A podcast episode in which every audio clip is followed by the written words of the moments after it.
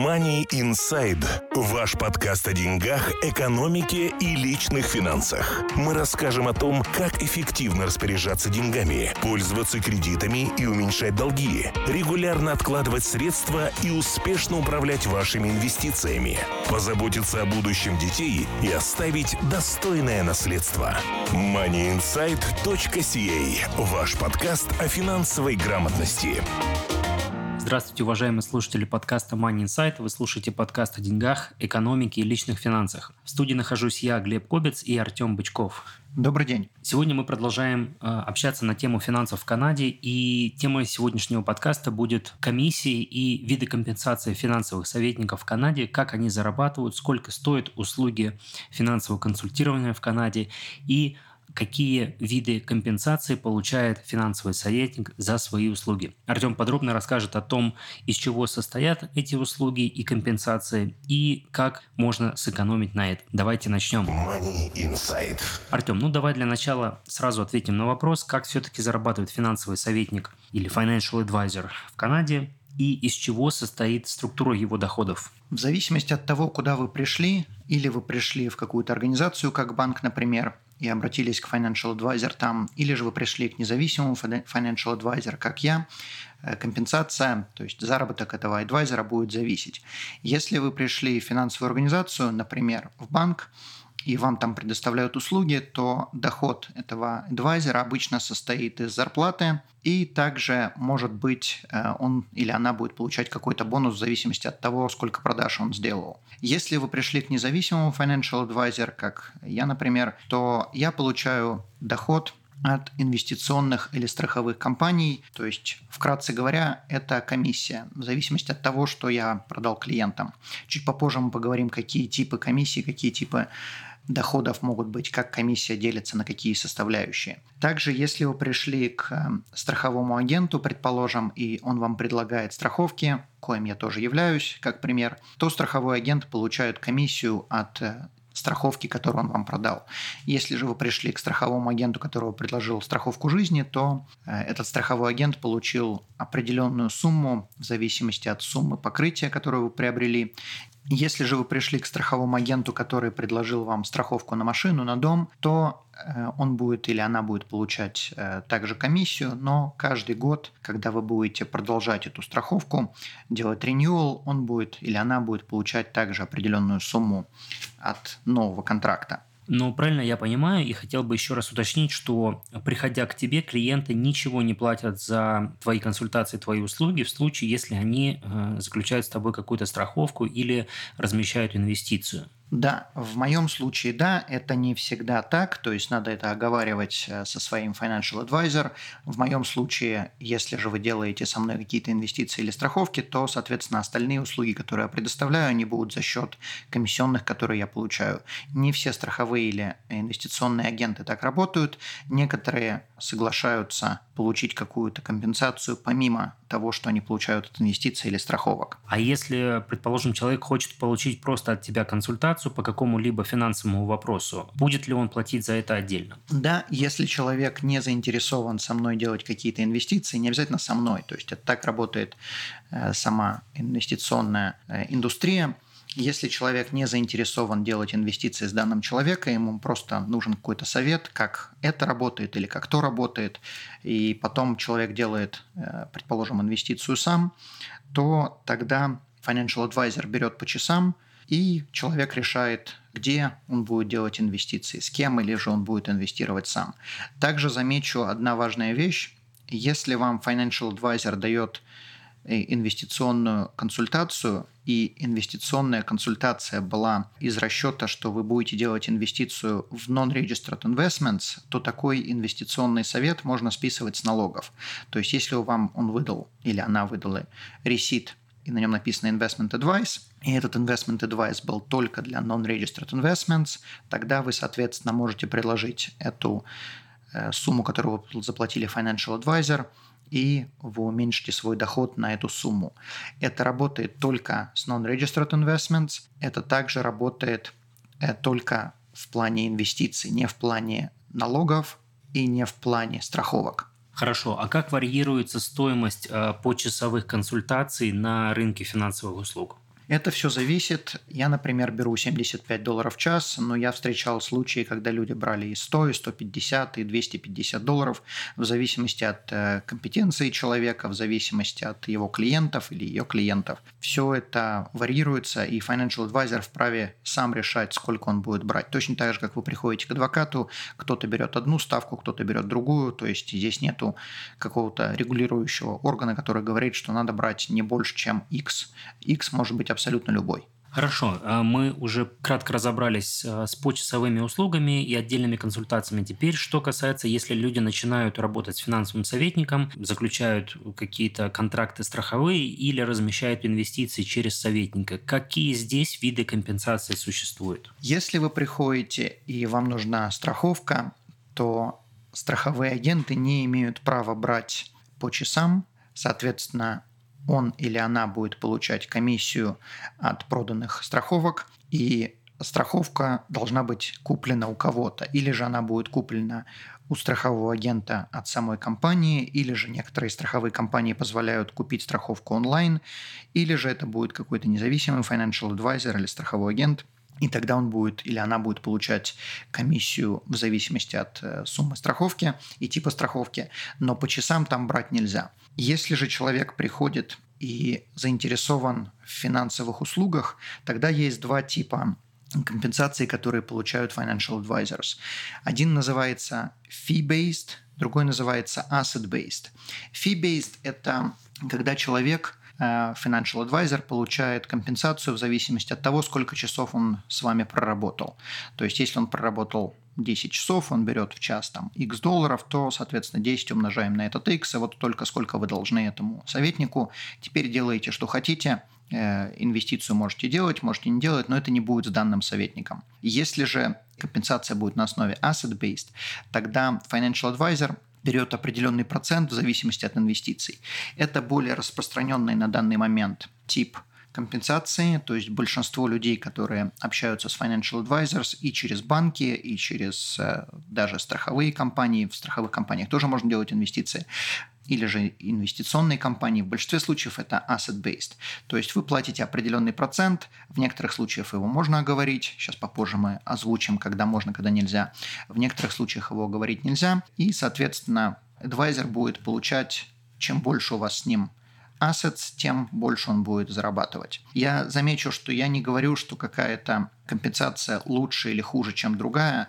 То есть каждый человек вправе решать, какой тип компенсации ему выбрать. И если что-то больше импонирует, то ищите адвайзера, который вам это может предложить. Со мной можно сделать все виды, которые мы здесь оговорим, и fee-based, и asset-based, то есть в зависимости от того, что человек предпочитает. Большинство людей предпочитает asset-based. Путешествуете? Мы обезопасим ваш путь. Страховки на все виды путешествий, приезжающим в Канаду. Калькулятор находится на нашем сайте atomfinancial.ca. Хорошо, поскольку мы дальше будем говорить об инвестициях э, в большинстве своем, потому что э, со страховками все достаточно понятно, то есть финансовый советник получает комиссию от страховой компании за заключенную страховку и сумму страхового покрытия. В случае же с инвестициями здесь э, достаточно много вариантов. Но давай для начала развеем миф или наоборот его подтвердим. Существует часто в новостях, в масс-медиа, в мейнстриме говорят о том, что если вы инвестируете, то выбирайте самую дешевую инвестицию. Во-первых, что такое самая дешевая инвестиция и действительно ли так стоит поступать? У всего есть своя цена. То есть, если вы выбираете самое дешевое, то есть причина, почему оно самое дешевое. Я не говорю, что это плохо выбирать самое дешевое, но если вы понимаете, что вы делаете, может быть, действительно лучше выбирать самое дешевое. В большинстве случаев люди не понимают, что это значит, и не понимают разницу между дешевизной и более дорогой опцией. Как пример, если вы приходите и открываете счет и покупаете какие-то ETFs, сейчас мы поговорим, что это такое, то вы будете платить намного меньше фи, менеджмент фи, чем если вы покупаете mutual fund. И также будете платить намного меньше менеджмент фи, чем если вы покупаете segregated fund. Но причина, почему вы будете платить намного меньше, заключается в том, что, во-первых, когда вы покупаете ETF, вы платите комиссию, когда вы покупаете, вы платите комиссию, когда вы продаете. Также, если у вас какие-то есть дивиденды, которые ETF выплачивает, то эти дивиденды вы не сможете реинвестировать. Вам нужно будет дополнительно платить комиссию, чтобы эти дивиденды реинвестировать. И, соответственно, также может быть какая-то определенная сумма, которую вы будете платить за ведение вашего счета у данного брокера. То есть вы можете сэкономить на менеджмент фи, но при этом вы будете платить за дополнительные вещи. Что такое ETF? ETF – это корзинка, состоящая из акций, облигаций, и которая торгуется на фондовом рынке. Соответственно, когда вы покупаете эту корзинку или когда вы продаете ее, вы покупаете ее у кого-то и продаете ее кому-то. Это очень важное различие между mutual funds. Когда вы покупаете mutual funds и продаете mutual funds, вы покупаете это у инвестиционной компании. В чем различие? Различие заключается в том, что когда вы кому-то продаете какую-то инвестицию, ETF, то должен быть покупатель. Если рынок летит вниз, то покупателей может не быть. В то же самое время, когда вы покупаете или продаете mutual fund, поскольку вы покупаете продаете у инвестиционной компании, инвестиционная компания обязана купить у вас вашу инвестицию по той цене, которая эта инвестиция стоит. И, соответственно, не будет такой ситуации или практически никогда не будет такой ситуации, что ваша инвестиция будет неликвидная. То есть э, ETF может быть абсолютно неликвидным продуктом, он очень хорош, когда все растет, но он может быть жутко плохим, когда все падает. Соответственно, первое различие заключается в том, у кого вы покупаете, кому вы продаете. Следующее различие, как мы уже сказали, заключается в fees. Если вы покупаете какую-то инвестицию, скажем, будем сегодня говорить о, о трех ETF, Mutual Fund, Segregated Fund, у всех у этих инвестиций есть management expense. Это называется MER, Management Expense Ratio. Если мы говорим в плане ETF, то Management Expense Ratio состоит только из одной части, которая идет на ведение этой инвестиции. То есть э, кто-то решает, что купить, что продать, но он не дает никакие советы, он ничего больше не делает. То есть это в обычном случае это какой-то робот, который покупает определенный пакет инвестиций в ETF или продает определенный пакет инвестиций. То есть там не принимаются э, решения людьми, и там также вам не даются никакие советы. Когда вы покупаете mutual fund, там mutual fund может состоять из двух частей. MER может состоять из двух частей. Первая часть также состоит из фи, который идет на ведение инвестиций, то есть кто-то должен покупать эти инвестиции, кто-то должен продавать, кто-то должен решать, кто-то должен высылать statements и так далее. То есть это первая часть, которая может быть дороже, чем MER у ETF, но относительно скажем, небольшая. Вторая же часть Management Expense Ratio состоит из определенной суммы, которая идет продавцу. То есть, если клиенты приходят ко мне или если клиенты, предположим, идут в банк, то Management Expense Ratio делится на две части. Первая идет инвестиционной конторе, вторая часть идет тому, кто продал. Если вы купили это в банке, то вторая часть идет в банку. И поэтому создается впечатление, что MER они очень большие. Также ходят слухи, что MER в, в Канаде намного больше, чем в Америке, хотя это совершенно не так. В Америке они не больше, они точно такие же, просто когда сравнивают mutual funds в Америке, сравнивают mutual funds в Канаде, сравнивают не одно и то же. В Америке management expense ratio, который указывается, он указывается только за ведение инвестиций. В Канаде он указывается и за ведение инвестиций, и за совет, который вы получаете. Если, конечно, вы не получаете совет в банке, это другой вопрос, но вы за него платите. Поэтому говорить о том, что у нас самые дорогие fees, оно не совсем правильно. Также, как я уже говорил в предыдущих подкастах, вы должны искать человека, который не только вам советует инвестиции, но и которые вам советуют многие другие аспекты вашей финансовой жизни, и за это вы и платите. Если же вы приходите, предположим, к бухгалтеру и платите бухгалтеру только за заполнение налоговой декларации, то смысла такого бухгалтера нету. Э, смысл бухгалтера должен быть в уменьшении налогов, а не в заполнении налоговой декларации. То же самое, когда вы находите financial advisor.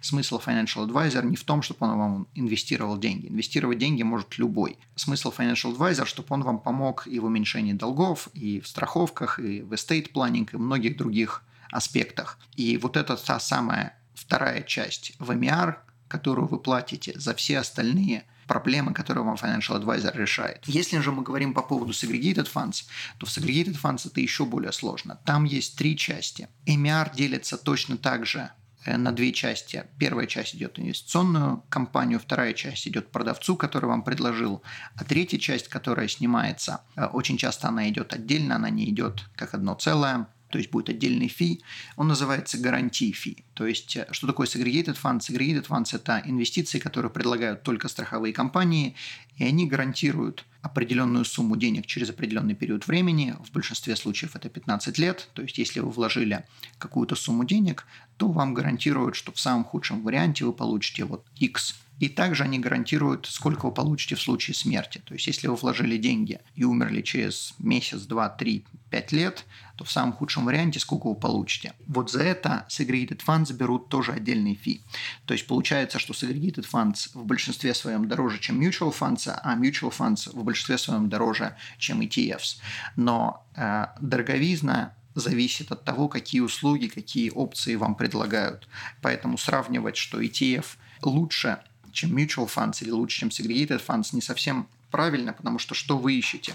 То же самое время, если вы предпочитаете какую-то очень простую инвестицию, я в своей книге описывал одна из инвестиций, которая есть, можно вложить деньги в S&P 500, и для многих людей это будет э, неплохой вариант. Уоррен Баффет этот вариант предлагает, многие другие люди. Если вы вложили в такой ETF, Замечу, это не рекомендация, это просто вариант. Если вы вложили в такой ETF, то он ликвидный, он доступный, то есть в любой момент можно купить, продать, это у любого брокера, это можно сделать. Но проблема заключается в том, что если вам нужно какие-то дополнительные услуги, например, вы хотите поговорить по поводу налогов, например, вы хотите поговорить по поводу уменьшения долгов, по поводу бюджета, то за все это вы будете дополнительно платить financial advisor. То есть если вы покупаете ETF – и экономите на MER, то за остальные услуги вы будете платить кому-то, если хотите знать более подробно ответы на свои вопросы. Money Insight. Хорошо, Артем, а какая примерно составляющая, так скажем, sales commission в EMR для э, financial advisor? То есть сколько financial advisor получит? Окей, okay. зависит от того, как вы договорились с этим financial advisor. То есть на данный момент большинство mutual funds в Канаде можно разделить на две части. MER большинства mutual funds в Канаде можно разделить на две части, как мы сказали. Но их физически можно разделить. То есть вы будете знать, сколько вы платите за ведение инвестиций, и сколько вы будете платить своему financial advisor. В некоторых mutual funds это разделить нельзя, то есть это называется embedded commission, то есть оно идет единое целое, и вы не знаете, сколько получает financial advisor, сколько получают инвестиционные конторы, вы просто знаете, сколько суммарно вы платите. Но в большинстве случаев можно разделить. Если такое разделение существует, это называется F-series. Чуть попозже мы поговорим, что такое series, серии и как они работают, но э, на данный момент просто замечу, что если вы делаете инвестицию с адвайзером, оговариваете, сколько он будет получать, то в большинстве случаев это, скажем так, 1% от вашей инвестиции. То есть, если вы вложили 100 тысяч, это будет 1%. Если вы вложили 500 тысяч, это будет 1%. Но если у вас там, предположим, будет 3 миллиона с этим адвайзером, то адвайзер может согласиться уменьшить свой, э, свой фи до, предположим, 0,5%. Это единоразовая э, комиссия или ежегодная? Это будет ежегодная, то бишь если вы с этим адвайзером пробыли один год и вложили с ним 100 э, тысяч, то, соответственно, он или она будет получать 1%. Но замечу, э, это может показаться много, на самом деле это делится также на брокера, через которого работает этот адвайзер, делится еще на дополнительные составляющие. Сам адвайзер 1000 долларов не получит, он может получить намного меньше. Он может получить 500 долларов, предположим, от вашей инвестиции. То есть с вас возьмут 1000, но сам адвайзер получит намного меньше. То есть не смотрите на этот процент, как будто э, все это получает адвайзер. На самом деле нет. То есть, если вы это оговорили, и адвайзер вам предложил определенную сумму, вы согласны, то вы будете платить этот, предположим, 1% или 1,5% в зависимости от того, какая у вас сумма. То есть, в большинстве случаев это зависит именно от суммы, сколько вы инвестируете с данным адвайзером. Если сумма становится больше, то можно попросить уменьшить комиссию, потому что работы у адвайзера не становится больше. Но в индустрии стандартно приблизительно где-то 1%. Хорошо. А позволь мне, Артем, немного подсуммировать все, о чем мы говорили в этом разделе. То есть, еще раз, когда вы инвестируете, у вас есть скажем, три основные опции, куда инвестируется. Это ETF, Electronic Traded Funds, то есть это фонды, которые торгуются на бирже электронно, и здесь вы не получаете никакого совета от а, финансового советника, вы сами выбираете, и э, здесь наименьшие комиссии, которые вы заплатите, потому что здесь только есть административные физ. Следующая опция – это Mutual Funds. Здесь вы уже получаете свой, э, совет, в какие фонды лучше вкладывать, э, в чем разница этих фондов, потому что их тысячи в Канаде и в Северной Америке, и финансовый советник вам подскажет, куда лучше вложить э, в зависимости от ваших потребностей. Здесь вы уже доплачиваете помимо админ физ, вы доплачиваете sales fees или sales commission, которая пойдет частично вашему финансовому советнику за э, услуги консультаций. Порядка 19 тысяч mutual funds существует в Канаде. Да, так что если вы хотите сами разобраться в этом и выбрать, какой же фонд вам подойдет, мы можем только пожелать вам удачи. Ну и третий фонд, это третий вид инвестиций, это segregated funds, наиболее сложный, наверное, по структуре из этих трех и, соответственно, более дорогой, потому что к admin fees и к sales commission прибавляется еще, так скажем, страховая составляющая или гарантия, э, которая предоставляется страховой компанией, не инвестиционной, а страховой компанией, компаний. А, в случае, если ваша инвестиция будет терять в стоимости, вы а, не потеряете свою инвестицию. Таким образом, а, Структура инвестиций и э, комиссии за инвестиции состоит из трех частей. Это admin fees, sales commission и, и страховая составляющая в случае segregated funds. И я хотел бы также добавить, если вы хотите больше узнать о э, финансовой индустрии Канады и прочитать это все и понять, очень простым и доступным английским языком, э, Артем написал книгу уже несколько лет назад, которая продается на Амазоне. Вы можете ее себе в любой момент заказать, вам придет по почте и э, ознакомитесь э, со всем, что Артем рассказывает в этих подкастах, но очень простым и доступным языком. Ссылка на Amazon и на книгу будет располагаться под этим подкастом. На данный момент я пишу статью, э, то, что мы сейчас обсуждаем. Я попытаюсь это описать относительно простым русским языком. И как только э, статья будет доступна, мы выложим ее под этим подкастом, дадим ссылку на статью на сайте. И если вы смотрите видео, то точно так же будет э, ссылка на статью. moneyinsight.ca YouTube канал. Все о финансах в Канаде на русском языке. Хорошо, Артем, давай перейдем к следующему разделу и давай поговорим о э, mutual funds. И ты уже затронул тему Series. Э, какие серии в э, взаимных фондах существуют в Канаде? Давай попробуем кратко, но все-таки изложим, изложим эту тему. Окей. Okay. Если вы начинаете изучать тему mutual funds, существуют некоторые сайты, которые я вам посоветовал посетить. Первый – это Morningstar. .ca, следующий это Globe Funds, и третий сайт, мой любимый, э, Fund Library. Линки вы найдете под этим подкастом. На этих сайтах вы сможете посмотреть, какие существуют mutual funds, выбрать. И если вы будете рассматривать mutual funds, то вы заметите, что у всех mutual funds есть какие-то буквы в конце. То есть, например, mutual funds ABC, Series A, Series B, Series C, Series Z и что-то еще. Что такое эти Series? Значит, Series означает, какую комиссию вы платите брокеру, адвайзеру или тому, у кого вы этот покупаете. То есть все эти Series лишь означают, насколько большой или маленький будет MER, Management Expense Ratio. То есть сама буква A, B, C и так далее, она ничего абсолютно не означает в целом у какой-то конкретной компании она будет означать, что это будет такой тип комиссии или более уменьшенный тип комиссии. Если же вы покупаете, например, у брокера, который вам не дает никакой совет, то буква может быть D. Если вы покупаете и вы договорились с вашим адвайзером, э, вы ему будете платить определенную сумму, как мы говорили до этого, предположим, 1%, то в большинстве случаев эта буква будет F. F-Series означает fee based. Э, хотя мы говорили что fee-based – это вы платите определенную сумму, но в данном случае это будет означать, что вы платите определенный оговоренный процент. Этот процент, замечу, можно списывать также с налогов, если это non-registered investments. То есть, если вы пришли к адвайзеру, и он вам предложил 1%, он вас будет брать за инвестицию, и инвестиция будет non-registered, этот 1%, который он с вас берет за ведение инвестиций, соответственно, уменьшит ваш доход на 1%, сколько вы ему заплатили. Существует два документа, где вы можете более подробно изучить, какие есть series у данной инвестиции, у данного mutual funds или также segregated funds. Первый документ – это проспектус, он довольно-таки обширный, там много очень страниц и очень часто мало что понятно.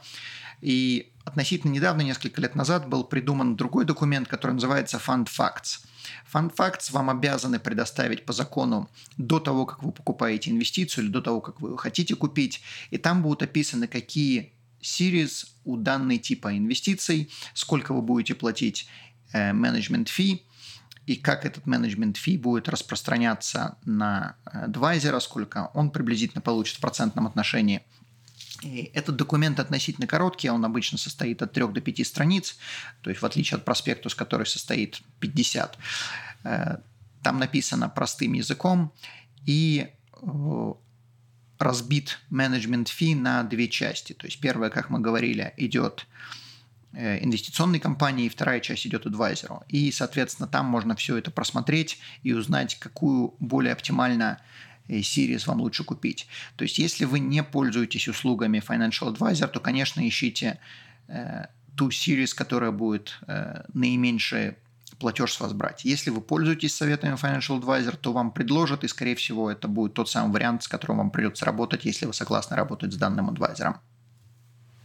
Хорошо, а, но возникает следующий вопрос. А когда платится эти комиссии, management expense ratio, она платится до заключения, а, до инвестиции самой или через год после инвестиции, когда, когда люди будут платить? Когда вы покупаете инвестицию или когда продаете инвестицию, в данном случае это не имеет значения, будет ли это ETF, mutual funds, segregated funds, в этой инвестиции уже учтены физ, которые вы должны платить. То есть этот фи снимается с вас каждый день, когда рынок открыт и когда инвестиции торгуются. Э, соответственно, это все уже выражено в цене. Вам не надо думать на эту тему дополнительно.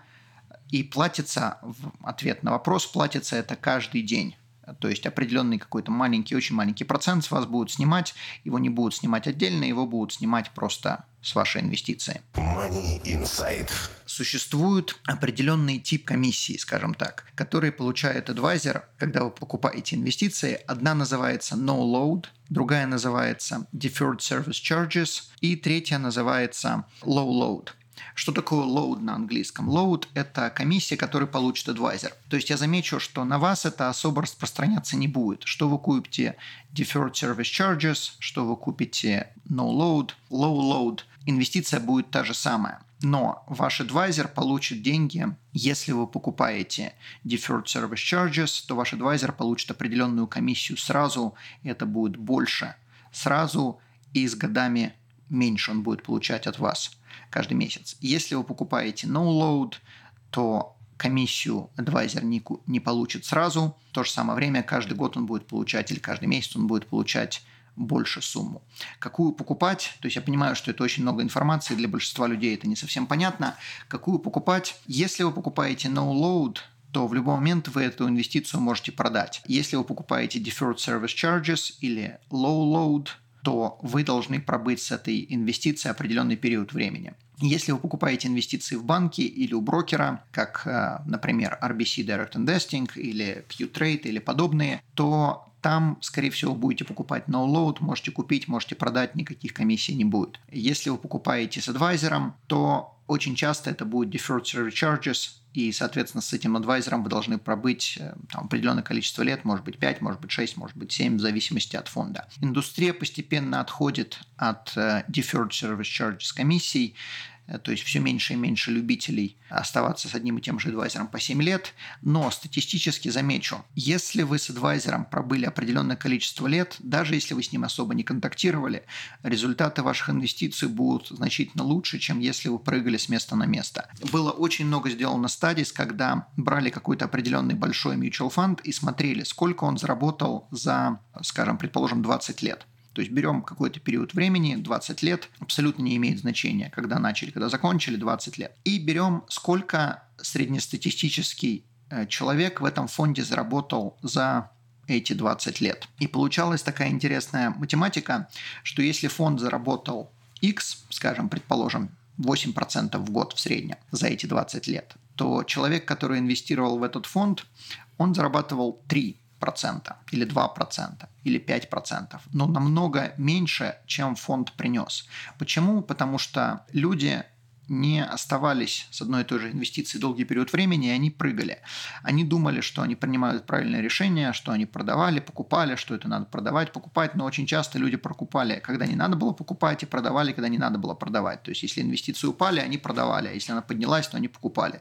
То есть, совершенно делали э, с точки зрения инвестиционной логики неправильные решения, принимали эмоциональные решения, и результаты были очень плачевные. То есть, когда люди говорят, что надо искать самые дешевые инвестиции, то просто вспоминайте вот это вот. Самое дешевое может быть э, стоить вам намного дороже. То есть, если бы вы платили, предположим, кому-то с каким-то адвайзером вы должны были быть 7 лет, то ваши результаты вполне реально были бы лучше, чем если бы вы прыгали от одного адвайзера к другому, потому что все эти транзакции – это упущенные возможности, также транзакции имеют какие-то определенные расходы, адвайзеров надо искать, надо встречаться и так далее. Просто обратите внимание, что очень часто надо просто вложить и забыть. Не всегда, но часто. Money Insight. Ваш подкаст о финансовой грамотности. Хорошо, Артем. А есть еще понятие такое, как э, дискаунт-брокер. Что это такое? Более точно дискаунт сток-брокер. Это брокер, в большинстве случаев это онлайн-брокеры, которые позволяют покупать, продавать через них mutual funds, акции, облигации, ETFs.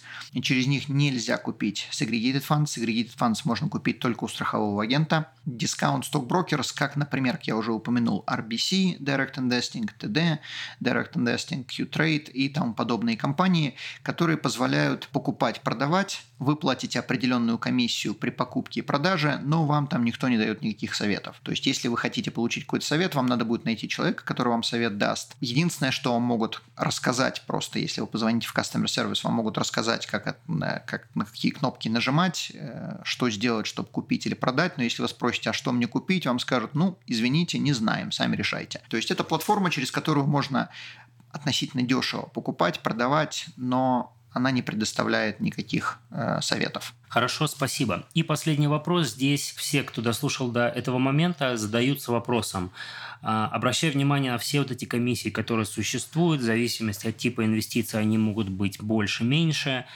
Тем не менее, Стоит ли в целом обращаться к финансовому советнику за консультацией по покупке инвестиций определенных, или лучше обойтись без него и таким образом сэкономить 1% на комиссии и остаться довольным, в принципе, тем, что мы сами сделали решение, сами выбрали, никому ничего за это не заплатили и сидим со своей инвестицией. Как я уже сказал, нету правильного решения для всех, есть определенные решения лучше для кого-то или другие решения лучше для других людей. Соответственно, можно ли обойтись без financial advisor? Абсолютно можно, да. То есть э, наша профессия нужна, но не настолько, что нужна всем. В зависимости от того, какая у вас финансовая ситуация, если у вас немного денег, то, может быть, вам лучше не инвестировать, а уменьшить долги или подумать как об уменьшении налогов, а потом уже думать об инвестициях. Как я уже заметил, financial advisor нужен не только для инвестиций. Но если речь идет об инвестициях, то financial advisor вам посоветует оптимальные варианты. Например, не все знают Э, что хотя tax-free savings account называется tax-free, он далеко не tax-free, если вы инвестируете в инвестиции за границей, то есть, например, американские какие-то компании покупаете, они будут облагаться налогом. Хотя это tax-free. Они не будут облагаться в Канаде, но они будут облагаться в Америке. Или же другой пример. Если у вас есть инвестиции, вы женаты, замужем, и вы решили добавить своего супруга на инвестицию, чтобы было просто проще вести эти инвестиции, чтобы супруг мог э, позвонить в банк или там сделать какую-то транзакцию. Это может быть совсем нелегально, потому что если инвестиции ваши, и у вашего супруга нет дохода, тогда вступает в силу закон, который называется attribution rule, то есть доход, который заработали вы, даже если вы попытались его перенести на супруга или на супругу, налог все равно должны платить вы. То есть э, некоторые вещи, которые вы можете сделать, они могут быть совершенно нелогичны с точки зрения налогов или вообще нелегальны с точки зрения налогов. Поэтому нужен ли вам financial advisor? Ну, если у вас сложная financial ситуация, если у вас много активов, если у вас есть бизнес, однозначно нужен. Если ситуация относительно простая, то, может быть, вам просто проще найти financial advisor на один час консультации. После этого вам дадут какой-то совет, и вы будете ему следовать, и до тех пор, пока много денег не появится, вам financial advisor не нужен. В своей книжке я описал простую финансовую стратегию, как инвестировать деньги. Если у вас денег немного, то вы можете воспользоваться этим советом, просто вкладывать в определенный ETF и все, и забыть financial advisor на многие года. Но это только по поводу инвестиций. Если же вам нужны какие-то советы э, в остальных аспектах вашей жизни, то, скорее всего, вам придется воспользоваться услугами кого-то. Или же это будет бухгалтер, или же это будет адвокат, или financial advisor, или страховой агент, или человек, работающий в банке, но кто-то будет. И, соответственно, если вы хотите получить качественный э, профессиональный совет, то вы будете платить. Хорошо, большое спасибо. На этом будем заканчивать. Напоминаем, что вы всегда можете обратиться за консультацией или советом к Артему. А, контакты Э, есть под описанием к этому выпуску. Переходите на сайт, э, можете отправить имейл, можете позвонить напрямую Артему и задать необходимые вопросы. А если вы не подписаны на наш канал в YouTube, мы призываем вас подписаться, чтобы не пропускать новые выпуски подкастов. Также у нас есть записи семинаров, которые Артем проводит в разных городах Альберты. Ну и мы желаем вам успехов в деньгах, всего хорошего и до скорого. Спасибо, до свидания. Money Inside. Ваш подкаст о деньгах, экономике экономике и личных финансах. Мы расскажем о том, как эффективно распоряжаться деньгами, пользоваться кредитами и уменьшать долги, регулярно откладывать средства и успешно управлять вашими инвестициями, позаботиться о будущем детей и оставить достойное наследство. moneyinsight.ca – ваш подкаст о финансовой грамотности.